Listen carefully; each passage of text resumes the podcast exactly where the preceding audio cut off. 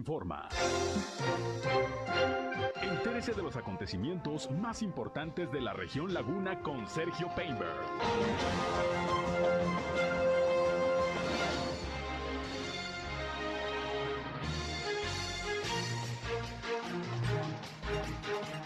Bienvenidos, ¿qué tal? ¿Cómo están? Muy buenas noches, un placer, un gusto, como siempre, darles la bienvenida a nuestra tercera emisión informativa Región Informa a través de la señal del 103.5 de frecuencia modulada Región Radio, una estación más del Grupo Región, la Radio Grande de Coahuila. Aquí estamos listos, como todos los días, para llevarles el resumen más completo de la radio en la comarca lagunera, con lo más importante de lo que ha acontecido, sobre todo aquí en nuestra región, en este ya miércoles, mitad de semana, 23 de noviembre del año 2022. Les saludo como cada día, soy Sergio Peinbert y les recuerdo que también nos pueden eh, llamar, entrar en contacto con nosotros si tienen por ahí algún reporte, algún comentario que nos quieran hacer llegar. Aquí estamos a sus órdenes, márquenos al 871-713-8867.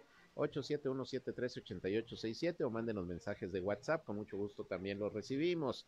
Estamos en redes sociales y medios digitales, nos encuentran en Facebook y en Instagram en región 103.5 Laguna. Igualmente estamos ya transmitiendo en vivo y en directo como todos los días por Facebook Live. Un saludo a quienes ya nos siguen a través de esta red social.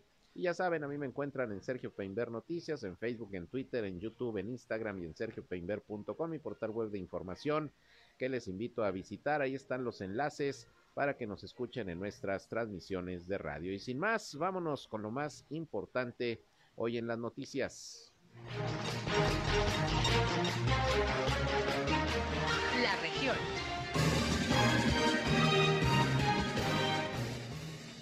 Bien, y vámonos con la información en materia de salud, porque en el estado de Durango se reportó la décima muerte por meningitis aséptica, este brote que se ha dado sobre todo allá en Durango capital. Han ido en aumento los casos, hoy ya se reportaron precisamente 61 nuevos eh, eh, casos, pues son los que van hasta el momento de meningitis aséptica producida por hongo, que es una enfermedad muy rara, no la meningitis, pero sí el que haya sido producida por un hongo. Son 61 casos hasta este momento. Estamos hablando de 60 mujeres y un hombre. Y de los 10 decesos, hoy se confirmó el décimo. Estamos hablando precisamente de 9 mujeres y un hombre. La persona masculina que había sido, pues, eh, eh, contagiada por un hongo por meningitis, lamentablemente perdió la vida y bueno, pues déjeme decirle que en estos momentos pues hay expertos internacionales viendo cómo está la situación porque repito, esta meningitis aséptica por hongo es una enfermedad nueva que no hay bibliografía, no hay antecedentes a nivel internacional y bueno, pues esto ha provocado que autoridades no solamente estatales, sino federales e incluso investigadores médicos de otras partes del mundo pues ya estén llevando a cabo labores de investigación sobre esto que está ocurriendo allá en Durango Capital. Se sigue atendiendo a las pacientes que, bueno, se contagiaron a través de procedimientos gineco-obstétricos en hospitales privados y en estos momentos pues se les está dando toda la atención en el sector salud. Vamos a escuchar precisamente lo que el infectólogo Juan Carlos Tinoco, un especialista en eh, materia de meningitis, comenta sobre pues lo que se han topado con esto de la enfermedad de meningitis aséptica producida por un hongo y los esfuerzos que se están haciendo no solamente para identificar de dónde proviene, sino cómo atenderlo. De hecho, está participando también la Oficina del Centro de Control de Enfermedades de Atlanta, e investigadores y representantes de algunas otras autoridades sanitarias. Vamos a escuchar lo que dijo el infectólogo sobre este tema que está causando preocupación allá en el estado de Durango. Hay muy poca experiencia con estas infecciones contactamos a expertos en Brasil, contactamos a un experto en Houston, que es una de las de los líderes de infecciones por hongos en, los Estados Unidos. Contactamos a un grupo muy grande de especialistas en todo el mundo. Lo que sí puedo decir es que ha habido una gran solidaridad del mundo científico con nosotros.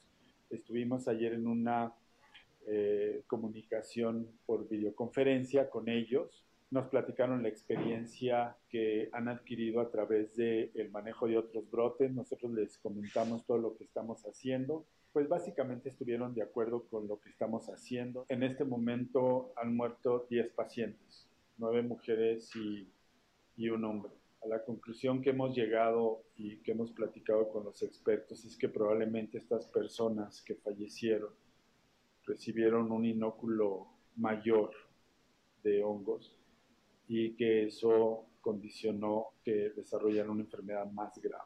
Todas las personas que están hospitalizadas están recibiendo tratamiento y en algunas de ellas hemos notado una mejoría muy importante con resolución de síntomas y eh, el día de hoy realizaremos funciones de seguimiento para ver cuál es la respuesta en el líquido cefalorraquídeo del tratamiento y en base a eso iremos definiendo cuánto tiempo vamos a prolongar el tratamiento y cuánto tiempo estos pacientes están. Pues ahí tiene usted, por lo pronto ya son 10 fallecimientos y, 61 los casos confirmados de meningitis aséptica por hongo.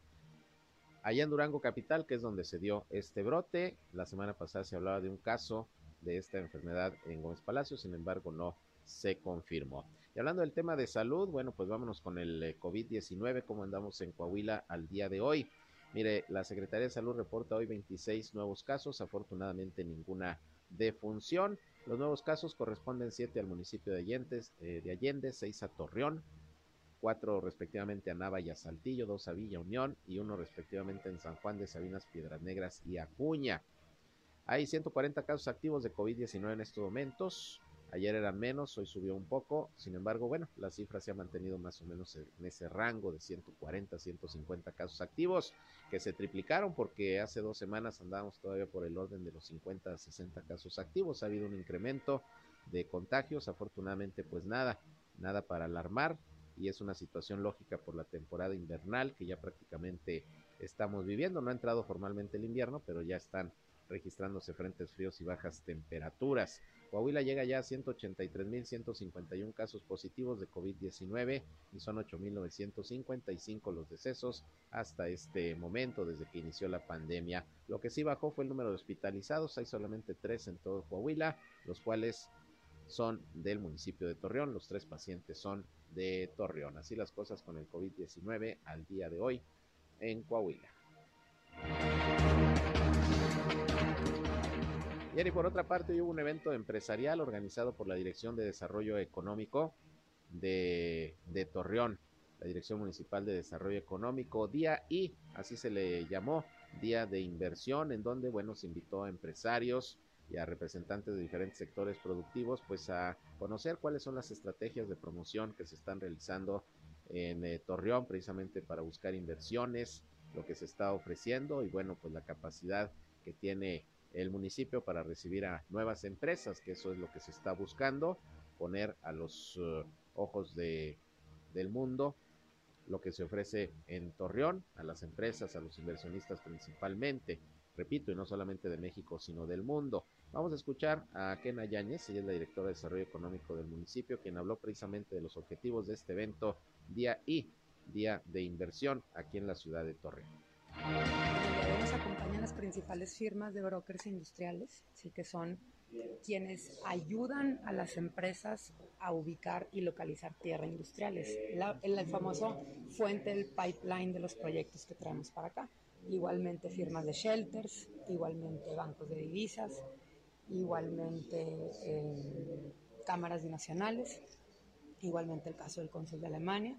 Entonces, a partir de hoy, los proyectos de desarrollo locales van a presentar frente a ellos las opciones inmobiliarias y de infraestructura que tenemos para que se las lleven de vuelta a ser analizadas y a partir de ahí haya nuevas consideraciones de nuevos proyectos industriales para todos. Los resultados de la promoción toman aproximadamente 8 meses, 10 meses. Una vez después de esto hay un análisis, hay reuniones posteriores, hay eh, prospección de proyectos posteriores y luego ese pipeline va creciendo y luego vienen los cierres. Hay números que nos favorecen. Por un lado la infraestructura, el agua, la luz, el gas. Por otro lado eh, la disponibilidad de mano de obra. Por otro lado, los precios. Por otro lado, el tener un gobierno transparente, a mí un colaborador con quienes se vienen a establecer. Este es un trabajo constante. O sea, la gente Bueno, y en este evento, Día I, que es el primer evento anual para la atracción de inversiones nacionales y extranjeras en Torreón, participaron por lo menos 115 empresarios provenientes de Monterrey, de Saltillo, de la Ciudad de México, representantes de la Cámara Alemana de Comercio, de la Comunidad Coreana Industrial, de la Cámara México-Estados Unidos, entre otros. Y bueno, pues ahí estuvo el alcalde Román Alberto Cepeda, quien dio la bienvenida a los invitados y les invitó precisamente a traer sus empresas, a poner los ojos en Torreón precisamente para llevar a cabo las inversiones que dijo, pues afortunadamente va cerrando más o menos bien el año, sobre todo en la generación de nuevos empleos. A esto se refirió el alcalde Román Alberto Cepeda en el marco de este evento empresarial desarrollado el día de hoy ahí en las instalaciones del campestre Torreón. Esto dijo sobre el empleo, cómo va cerrando 2022 el alcalde Román Alberto Cepeda.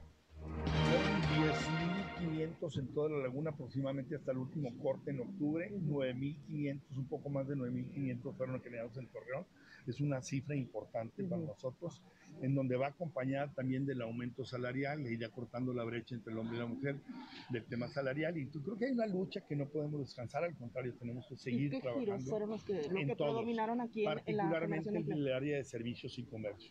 Fue lo que encabezó, pero están incluidos todos el sector alimentario, el comercio, la metalmecánica, la industria de la transformación, todos. Particularmente, insisto, quienes lo encabezan es la industria, el comercio y la industria de servicios. Pues mira, la que se ha generado en los siete anuncios que hemos hecho son alrededor de 145 millones de dólares y nosotros esperamos que sea mayor, tanto para finalizar el año como para iniciar el próximo año. Siempre hay reto de, seguir manteniendo un torreón seguro, una laguna segura en lo que nos corresponde a nosotros como municipio de Torreón y por otro lado también seguir trabajando en el escenario de que poner a Torreón en los ojos de México y del mundo es... Y en este evento estuvo como invitado especial Ildefonso Guajardo, él es diputado federal actualmente y fue en la pasada administración eh, federal con Enrique Peña Nieto el secretario de Economía y actualmente, por cierto, un serio aspirante presidencial por parte del Partido Revolucionario Institucional. Ahí declaró a los medios de comunicación que, bueno, la situación económica del país no es buena, ni tampoco las estrategias de combate a la pobreza que ha venido aplicando el gobierno del presidente Andrés Manuel López Obrador. Una crítica muy puntual precisamente al manejo económico del país en esta administración federal. Esto dijo Ildefonso Guajardo esta mañana aquí en Torreón distintos. O sea, creo que, que, Morena en su administración no conecta que la mejor forma de salir de la pobreza es a través de generar oportunidades para los jóvenes, darles calidad de educación y darles una perspectiva amplia de futuro. Vemos cómo las familias más eh, necesitadas están enfrentando la peor de las inflaciones, que es la de la canasta básica. Si la inflación del, del índice nacional de precios está creciendo cerca del 9%, la canasta básica está, está creciendo sus precios a dos dígitos.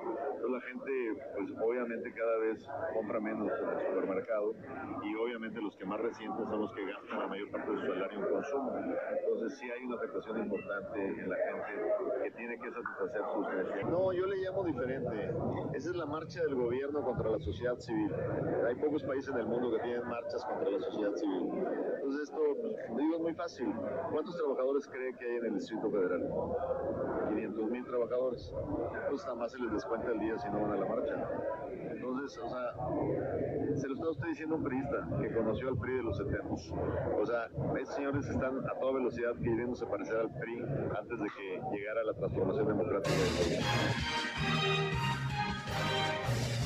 Bueno, ahí Ildefonso Guajardo eh, dio una opinión también sobre esta marcha, la que está convocando para el 27 de noviembre el presidente López Obrador, supuestamente en el marco de lo que será ya su cuarto aniversario de haber llegado al poder, de haber asumido la presidencia. Otros le llaman la contramarcha, por aquella que se hizo en defensa del INE en varias partes de la República Mexicana. En fin, ahí está la opinión de un aspirante presidencial, realmente en estos momentos también del PRI, Ildefonso Guajardo. Pero hablando de cuestiones económicas, eh, fíjese que en el tema restaurantero, aquí en Torreón en particular, pues va cerrando bien el sector, según dijo Guillermo Martínez, presidente de la Cámara de la Industria Restaurantera. Eh, no ha habido cierre de negocios, afortunadamente este año, al contrario, ha habido aperturas. Lo que sí es que, como decía Ildefonso Guajardo, la inflación ha provocado un alza importante de, los precios, sobre todo de los productos de la canasta básica, y esto le está pegando a los restauranteros que utilizan muchos de estos insumos precisamente para los servicios que ofrecen. Esto dijo el presidente Canidad Laguna al respecto, Guillermo Martínez. bien en cuanto a ventas vamos a mejorar, pero no en cuanto a utilidad. Yo he mencionado mucho que seguimos nosotros padeciendo los incrementos, sobre todo en los productos de la canasta básica que son muy usados en los restaurantes. No tenemos, gracias a Dios, no, hemos, no se ha presentado. Creo que la economía va bien, nada más si nosotros tenemos siempre la duda de que seguimos teniendo incrementos en los productos. También se vienen, se vienen dos aperturas de nuevos establecimientos que, que ya están haciéndose las remodelaciones y que serán muy buenas también para, para, los diferentes clientes. Se generaron 16 nuevas aperturas de restaurantes y esperemos que todavía se pueda dar una antes del cierre de este año. El sector restaurantero, nada más de los del gremio, de los que estamos, de los 285 gremiados, estamos generando alrededor de 600, de, perdón, de 6.000 trabajadores. Nosotros traemos una generación de empleo de 285 agremiados traemos alrededor de 20-25 por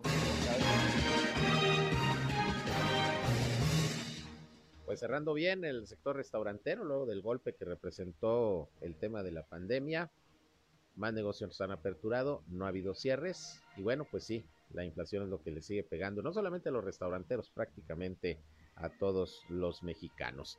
Bien, y fíjese que antes de irme a la pausa, les comento a todos aquellos que ya estaban puestos para ir a ver a Cristian Nodal en su concierto, eh, su concierto en el Coliseo eh, Centenario. Era el próximo sábado.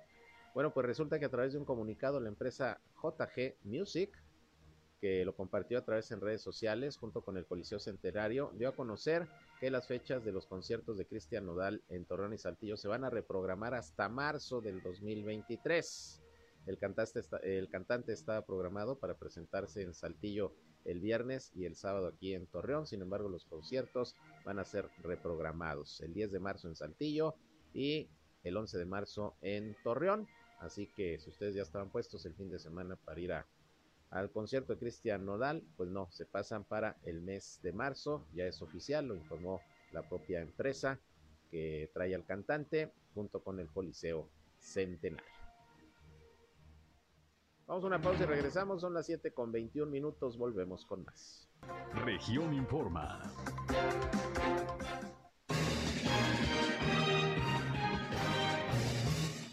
Bien, continuamos, son las 19 horas, las 7 con 25 minutos y déjeme le comento que se dio a conocer por parte del Consejo Cívico de las Instituciones Laguna el monitoreo de incidencia delictiva en esta región a través de datos del Secretariado Ejecutivo del Sistema Nacional de Seguridad Pública para la zona metropolitana. Y bueno, vienen datos interesantes, sobre todo sobre el tema de los feminicidios, porque resulta que la tasa de feminicidios registrados de enero a octubre de este año en la zona metropolitana de La Laguna se ubica en 48.7%, esto es por arriba de la media nacional, al haber acumulado 12 carpetas de investigación por este ilícito, dos más que el mismo periodo del 2021. También el delito de violación registró el segundo mes más bajo con 11 carpetas de investigación, aunque todos los municipios disminuyeron, con excepción de Torreón, que pasó de 118 a 124 carpetas de investigación por violación. Así que, pues la violencia contra las mujeres aquí se está haciendo presente en las estadísticas, suben los feminicidios y también el número de violaciones, pues es importante, de acuerdo, repito, a los datos de el Secretariado de Seguridad Pública, cuyo análisis y reporte dio a conocer el Consejo Cívico de las Instituciones Laguna. Esto es lo que destaca porque se hace un análisis pues prácticamente de los demás delitos que se presentan en nuestra región. Y hablando precisamente del tema de los feminicidios, la Fiscalía General del Estado de Durango informó el esclarecimiento de 16 de estos ilícitos de los 17 que se han registrado en el presente año. De acuerdo a lo informado por la Vicefiscalía Región Laguna, siete de estos feminicidios han ocurrido en la laguna de Durango, de los cuales la totalidad se encuentran ya aclarados. En el municipio de Durango se registra la misma cifra, seis de ellos ya están aclarados, con lo que se mantiene un trabajo constante en la búsqueda y localización de los presuntos responsables. Es lo que está informando la Fiscalía del Estado sobre cómo va la investigación de los feminicidios que se han registrado a lo largo del año 17 es lo que se tiene contabilizado, de los cuales siete han ocurrido en la laguna duranguense. ayer fue presentado el Programa Municipal de Derechos Humanos aquí en la ciudad de Torreón, esto a través de la Unidad Municipal de Derechos Humanos, esta oficina de nueva creación en la administración del alcalde Román Alberto Cepeda. Hoy platicé con su titular Miguel Urrutia, quien nos dice, pues en los tres, cuatro meses que llevan trabajando en esta dependencia, pues cuántas son las quejas y qué tipo de quejas se han presentado ante esta unidad que recibe precisamente las denuncias, las quejas, las inconformidades por una mala actuación de funcionarios de servidores públicos municipales. Para variar, la mayoría de las quejas son contra policías municipales, como también lo advirtió el presidente de la Comisión Estatal de Derechos Humanos de Coahuila, Hugo Morales, quien dijo que de 2.000 quejas que se han presentado en el año aproximadamente, la mayoría tienen que ver con denuncias en contra de agentes de la Policía Estatal, Municipal o incluso de la Fiscalía General de Justicia del Estado. Esto nos dijo Miguel Urrutia esta mañana. Nos llevamos eh, con atención al público alrededor de tres meses, un poquito más. Eh, hemos recibido, híjole, más de 100 personas. Tenemos documentadas alrededor de 42 quejas que se encuentran en trámite. Eh, esto quiere decir que no se encuentran cerradas, no quiere decir que sean quejas ni graves ni que vayan a trascender, únicamente y exclusivamente que quizá están pendientes de su proceso puntual de conciliación. En, en razones, tenemos un, este, un gran grueso en contra de eh, los elementos eh, de la policía, pues creo que es un, proceso muy natural por su quehacer diario, porque son quienes realizan las detenciones, quienes llaman la atención y corrigen a los ciudadanos cuando están recayendo en la comisión de algún delito, de alguna falta administrativa, y sin puntualizar en ninguna otra dirección, por ahí este, tenemos alguna alguna u otra de, de las diversas direcciones del ayuntamiento. Hay que decir que la gran mayoría y el gran grueso de la gente que llega a pedir el apoyo de la unidad se ha podido retirar con una solución por vía de una gestoría o en su defecto con una conciliación. Bien, pues así está trabajando esta unidad municipal de derechos humanos cuando la queja va en contra de servidores públicos no municipales o que el tema pues tenga que tener una mayor trascendencia que no puede resolverse directamente en esta unidad, se pasa directamente a la Comisión Estatal de Derechos Humanos, según nos confirma el señor Miguel Urrutia. Por otra parte, déjeme le comento que el día de hoy hubo una rueda de prensa que ofrecieron eh, representantes de la empresa Allen y el presidente de Abarca, esta asociación de bares, cantinas, restaurantes, para dar a conocer que se amplía la campaña de recolección de, tapas, es una campaña de reciclaje en donde contenedores en forma de corazón, seguramente usted los ha visto, pues reciben ahí las tapas que como ciudadanos podemos ahí dejar pues para que se reciclen y obtener recursos. De hecho, la empresa Allen también eh, aporta una cantidad de recursos cada vez que se llena una de estas eh, eh, cajas o contenedores, como usted les quiera llamar, en forma de corazón. Hay 69 en toda la comarca lagunera y 6 corresponden a negociaciones de Abarca que han estado colaborando precisamente con esta campaña. Los recursos van a dar precisamente a una asociación que ayuda a niños con cáncer, que es Salvemos Héroes. Y bueno, pues si usted puede colaborar, sería muy positivo, dejando sus tapas de las botellas de plástico en estos contenedores en forma de corazón. Vamos a escuchar a Saúl Villarreal, el representante de la empresa Allen, quien comentó precisamente eh, lo relacionado con esta campaña.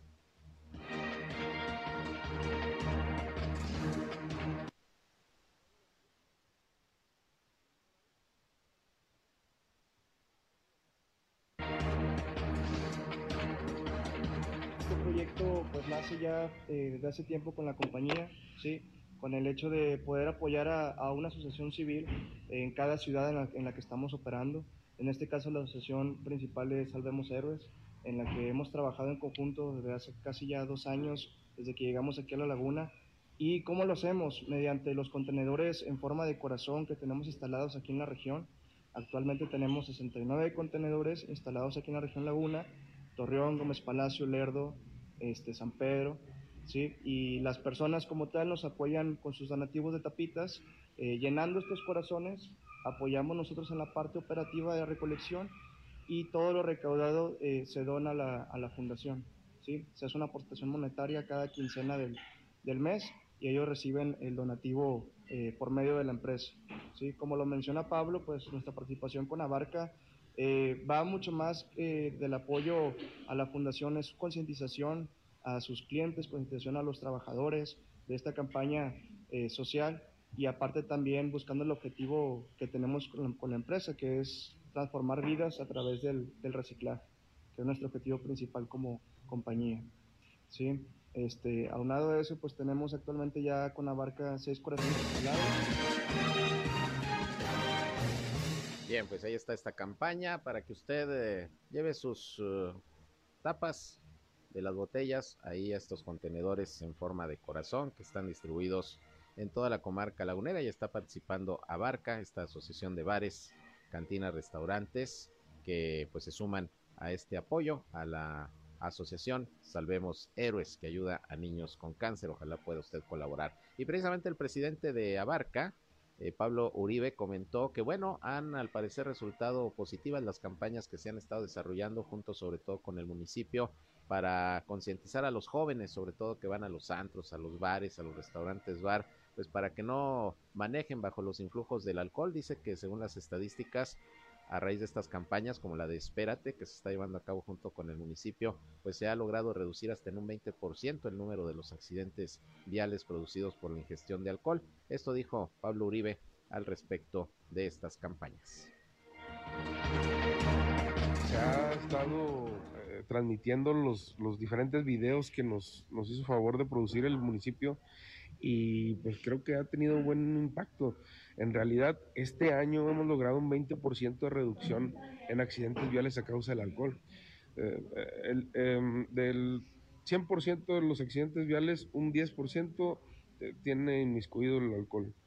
Y de ese 10% se redujo este, al 8% el hecho de, los incidentes viales a causa del alcohol. Yo creo que es más eh, frecuente los accidentes viales ahorita por por tema de celular que por, consumo de alcohol.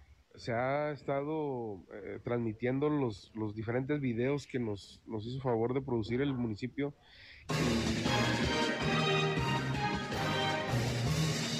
Bien, pues ojalá, ojalá que estas campañas sigan funcionando y se logre concientizar sobre todo a los chavos cada fin de semana acuden a divertirse, a los antros, a los bares, a que pues eh, no manejen bajo los influjos del alcohol y así evitar accidentes. Pero hablando de cuestiones viales, pues platiqué esta mañana con Luis Morales, el director de tránsito aquí en la ciudad de Torreón, quien dijo que finalmente pues hoy ya se cerró la prolongación de la calzada Cuauhtémoc, esto debido a las obras del sistema vial Cuatro Caminos, va a haber introducción ahí de drenaje y bueno, pues se tuvo ya que cerrar el acceso del Boulevard Independencia hasta la Madrid de, la prolongación Cuauhtémoc, precisamente para llevar a cabo esta obra de interconexión del drenaje que viene por la Cuauhtémoc al del sistema vial Cuatro Caminos. Se iba a tomar eh, la decisión ya de cerrar el día de ayer, sin embargo, todavía se hizo una evaluación y hasta el día de hoy pues ya, ya se llevó a cabo el cierre de esta vialidad. Vamos a escuchar lo que nos explicó Luis Morales para que usted esté atento y si circula por esa zona, bueno, pues ya sabe que hay otro cierre por ahí. Escuchemos. Hicimos una valoración en el lugar, acudimos eh, representantes de las dos empresas constructoras, personal de la Secretaría de Infraestructura, Desarrollo Urbano, Movilidad, del área de obras públicas y de tránsito y vialidad, porque quisimos agotar la posibilidad de dejar un carril abierto para no cerrar al 100% la circulación. Después de valorar este, la circunstancia, la profundidad de la excavación que se tiene que hacer para la introducción del drenaje, nos dimos cuenta que no era fácil. Eh, yo, principalmente tratando de ponderar la menor afectación a la seguridad, preferí recorrer un día más la decisión en aras de estar en el lugar. El compromiso que logramos con la empresa que se va a hacer cargo, que se está haciendo cargo de esta introducción, es que en vez de 45 días pueda terminarlo en máximo tres semanas. Estuvimos ahí con todas las partes involucradas y vimos que era un mejor acuerdo. Entonces, en el transcurso de estas horas del día, empezar esa excavación. Ya nada más estaban esperando esta reunión que tuvimos el día de ayer cerca de las 4, 4.30 de la tarde y en función de eso pues se tomaron los acuerdos que te acabo de mencionar. Y por otra parte, y continuando con el tema de cuestiones de vialidad, hoy Pablo García Chacón es presidente del Consejo de Vialidad en Torreón, dijo que se sigue socializando junto con las autoridades municipales el proyecto de modificar la calzada Colón de manera que sea una zona de 30 kilómetros por hora de circulación nada más, además de que se busca eh, pasar la ciclovía del carril derecho en el que está ahorita al carril izquierdo, suspender las vueltas a la izquierda. Y bueno, ha habido algunas críticas, ha habido algunos grupos inconformes, pero se les está yendo a explicar pues cuáles son los alcances de este proyecto que el Consejo de Vialidad está apoyando por lo pronto. Vamos a escuchar lo que en principio sobre este tema comentó Pablo García, presidente del Consejo de Vialidad en Torreón.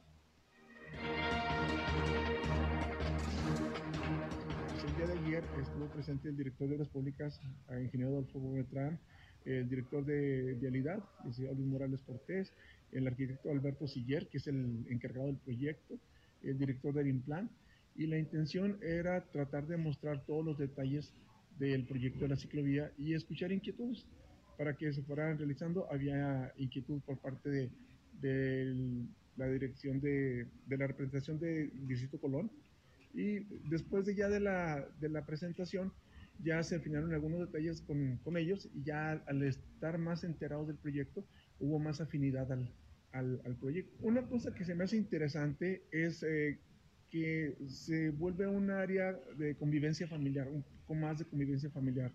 Eh, podríamos decir que una mezcla de, de, lo que hace el domingo la calzada Colón con, con un tema un poco más moderno de lo que está actualmente. Por otro lado, el manejar la zona 30 permite tener mayor seguridad en, el, en la parte de vialidad y se va a empatar con otros factores que hemos estado platicando nosotros, como es la cancelación de la vuelta a la derecha con, con precaución. Esa vuelta a la derecha con precaución se va a manejar con, con semaforización. También se queda cancelada la vuelta a la izquierda, de tal manera que se permita dar un espacio para que al hacer el alto total los vehículos en, en rojo, permita el flujo de los, de los peatones y de los Bien, pues parte de lo que contempla este proyecto, pero dice que aunado a eso, eh, se va a proponer por parte del Consejo de Vialidad que la zona centro de la ciudad, el primer cuadro por lo menos, sea una zona de velocidad 40, es decir, de 40 kilómetros por hora, porque dice que no se necesita ir a 60 kilómetros por hora y que incluso el par vial que de entrada se contempla crear en Ramón Corona y Leona Vicario, si es que la calzada Colón se va solamente a circulación de 30 kilómetros por hora, pues debe ser eh, un proyecto vial, pero no para que sea de velocidad, sino simple y sencillamente que le dé continuidad al tráfico que se iría por ahí y no por la calzada Colón. El tema es que la idea dice, para evitar accidentes que son muy fuertes últimamente, sobre todo en zonas del primer cuadro y segundo cuadro de la ciudad, el proyecto sería pues que la velocidad límite sea de 40 kilómetros por hora. Pues vamos a ver el análisis que se va a hacer al respecto y si la autoridad finalmente accede a esta propuesta del Consejo de Vialidad. Vamos a escuchar lo que también sobre esto dijo Pablo García Chacón nosotros estamos también eh, pidiendo que se acompañe este proyecto con una aplicación de el primer cuadro de la ciudad como zona 40. ¿Por qué lo estamos manejando como zona 40? Consideramos que hay eh, vías de traslado, Torreón San Pedro, Independencia, Diagonal Reforma, Boulevard Revolución, y tenemos áreas de destino, ¿sí? Y vías, eh, vías que son colectoras, como la Calzada Colón. Cuando llegas a la zona centro, no necesitas meterles 60 kilómetros por hora. Llegas a buscar el estacionamiento para llegar al mercado Juárez, a la Plaza Mayor. Y también esto es previendo, eh, como podrán ver, la, frecuencia de accidentes fuertes que hay en los pares viales. Entonces se va a meter un par vial de inicio y un segundo par vial que va bueno, pues ese es el proyecto, ese es el plan. De hecho, déjeme decirle que ayer hubo un accidente muy fuerte ahí precisamente en el par vial como Ford, esquina con Hidalgo, donde cinco mujeres resultaron lesionadas, dos vehículos que se impactaron porque pues ambas conductoras dijeron que tenían el verde, algo pasó por ahí, vino este accidente y así constantemente se están presentando accidentes viales, sobre todo en el primer y segundo cuadros de la ciudad. Por eso la idea de que la zona centro sea eh, determinada como una zona 40. Pues vamos a ver, ese es el plan, es el proyecto, a ver qué resulta de esta idea. Vámonos a otra pausa y regresamos, son las 7 ya con 43.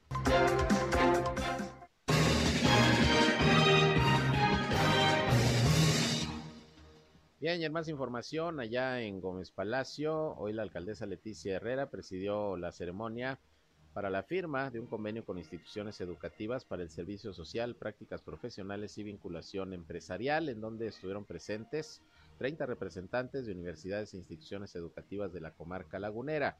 Ahí la alcaldesa destacó que la organización del gobierno con las instituciones educativas es un logro que compromete a superar todos los indicadores y a reforzar el desarrollo de la sociedad en base a una educación de calidad que, eh, que transforme positivamente la vida de cada estudiante y de su familia.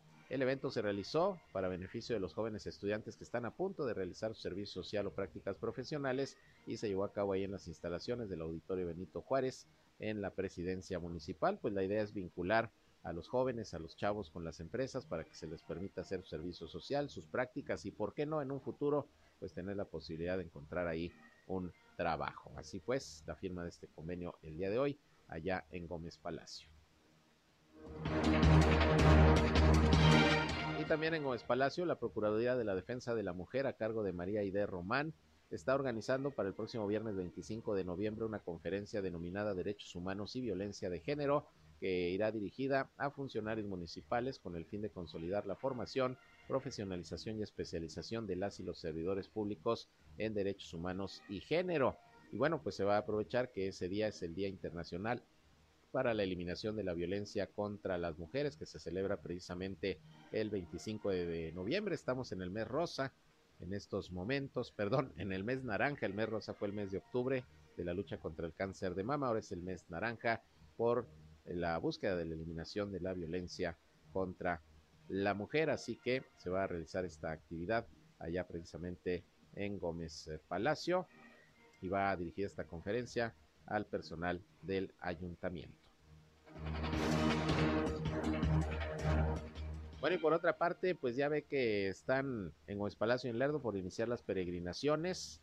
El próximo domingo va a ser eh, la bendición de las danzas que van a participar con los grupos que van a peregrinar. Y aquí el domingo y el lunes, pues se llevó a cabo precisamente la, la bendición de los danzantes ahí en la iglesia de Guadalupe. Ya fueron prácticamente peregrinaciones, salieron de la Alameda Zaragoza los, los danzantes hasta la iglesia de Guadalupe. El asunto está en que, según informó el día de hoy eh, Fernando Villarreal, director de Servicios Públicos Municipales, pues eh, nada más el domingo y el lunes se recolectaron cada día cinco toneladas de basura que dejaron a, su paso eh, estas peregrinaciones, la circulación de las danzas y bueno, pues ya se imaginará usted ahora que vengan las peregrinaciones ya diariamente, por la mañana, por la tarde-noche, con todos los grupos que van a peregrinar, pues se espera que sea una gran cantidad de basura la que se deje, por lo que Fernando Villarreal dijo que ya están preparados, sin embargo hace el llamado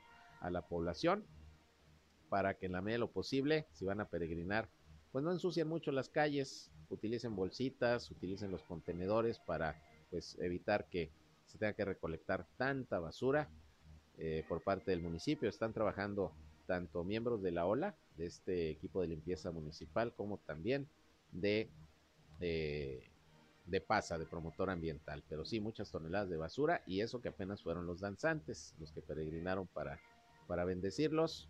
Imagínese usted ya que empiecen las peregrinaciones como tal. Bueno, pues ahí está el llamado a no ensuciar mucho en esta actividad que se va a desarrollar ya en los próximos días y hasta el próximo 12 de diciembre.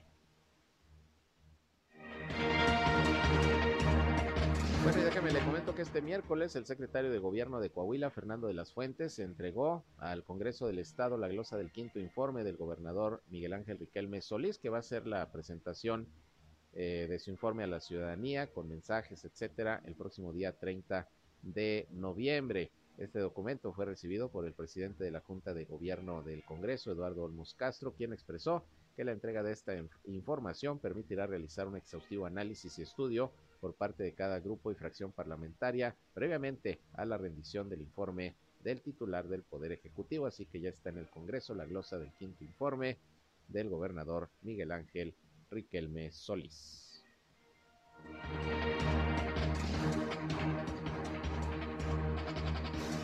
El país. Bueno, y como se preveía con la entrada de la temporada de frío en México, también se está observando un incremento en los casos de COVID-19 que aumentaron de 4.626 de la semana epidemiológica número 46 con corte al 14 de noviembre y ya en la semana 47 con corte al 21 de noviembre se han registrado 5.957 casos activos. De acuerdo con el informe técnico semanal realizado por la Secretaría de Salud desde el inicio de la pandemia hasta el 21 de noviembre, se han registrado ya 7.125.098 casos de COVID-19 y la semana pasada se tenían 7.118.933 casos, así que hay un aumento de contagios, nada que preocupar, sobre todo porque ya prácticamente la mayoría de la población está protegida, pero sí por la temporada de frío, cuando aumentan las enfermedades respiratorias, pues ahí el COVID todavía está presente, ya le daba los datos de Coahuila que también en los últimos días se han incrementado los contagios y no queda otra más que seguirse cuidando, vacunarse y bueno, esperar que esta ola que seguramente se va a venir de la pandemia en esta temporada invernal, pues sea eh, lo menos uh, dañina en comparación con las otras que hemos tenido en años pasados. La Sala Superior del Tribunal Electoral ordenó a la gobernadora de Campeche, Laida Sansores, emitir una disculpa pública a las diputadas del PRI contra quienes cometió violencia política de género, así lo determinó el tribunal. En sesión pública, el Pleno determinó por mayoría que la disculpa tendrá que ser de viva voz durante su programa Martes del Jaguar, ya que fue en este espacio en donde se realizaron señalamientos contra las legisladoras. En ese programa hay que recordar que la gobernadora refirió contar con fotografías de connotación sexual por parte de diputadas federales del PRI.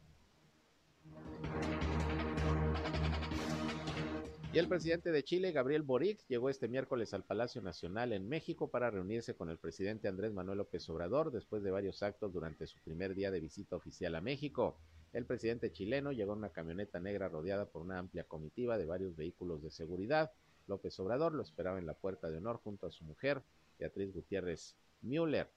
Eh, llegó ahí el presidente chileno Boric y su esposa también, Irina Caramanos, y bueno, pues ingresaron al Palacio Nacional para tener un diálogo, como lo estará teniendo en estos días con otros mandatarios de Latinoamérica, el presidente López Obrador, luego de que canceló la reunión de la Alianza del Pacífico, porque que se iba a desarrollar en México, porque no dejaron venir al presidente de Perú.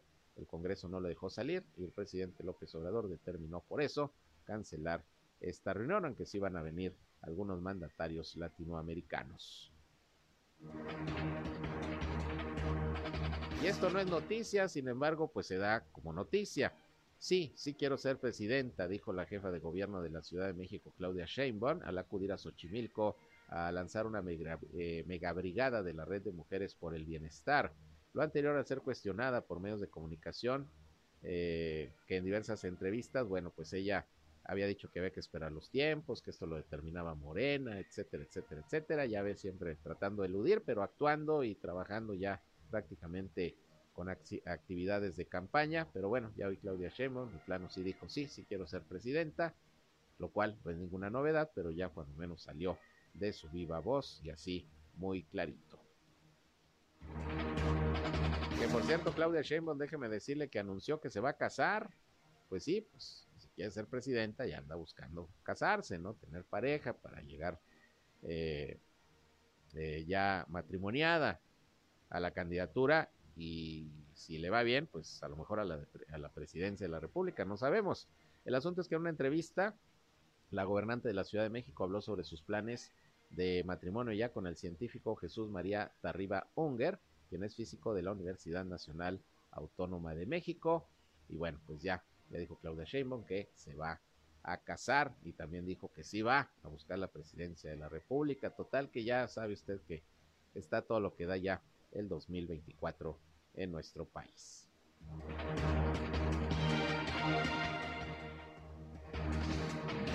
El mundo.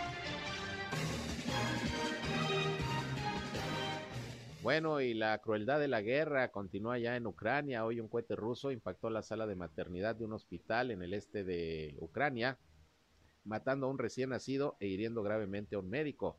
Fue el segundo ataque contra el pequeño pueblo de Biliniznak en una semana y la alcaldesa de ese lugar expresó el temor de que no será el último. Siguen los bombardeos por parte de Rusia. Hace seis días, de hecho, esta alcaldesa de esa población ucraniana dijo que 11 personas también habrían muerto cuando un cohete ruso cayó sobre un edificio de apartamentos y sigue siendo cruenta la guerra y los ataques de Rusia hacia Ucrania. Que déjeme decirle que de hecho Rusia y Ucrania efectuaron hoy un intercambio de 35 soldados prisioneros de guerra y de un civil, según dieron a conocer tanto el Ministerio de Defensa ruso como la oficina de la presidencia ucraniana. Se explicó que aviones de transporte militar llevarían a los militares liberados a Moscú para que recibieran tratamiento y eh, rehabilitación en las instituciones médicas del Ministerio de Defensa de Rusia. Y bueno, con los eh, prisioneros de guerra ucranianos se haría exactamente lo mismo. Hubo, hubo intercambio de estos prisioneros de guerra. Bien, y con esto llegamos al final de la información. Gracias por su atención a este espacio de noticias, como siempre, aquí en el 103.5 de frecuencia modulada Región Radio, una estación más del Grupo Región, la Radio Grande de Coahuila. Les mantenemos bien informados, bien informadas sobre todo lo que acontece aquí en nuestra querida comarca lagunera. Que sigan disfrutando de este miércoles. Mañana en punto de las 8 am estamos nuevamente con ustedes en nuestra primera emisión aquí por esta frecuencia. Que la sigan pasando de lo mejor muy buenas noches y por aquí nos escuchamos el día de mañana. Soy Sergio Peinberto, usted ya me conoce. Pásenla bien.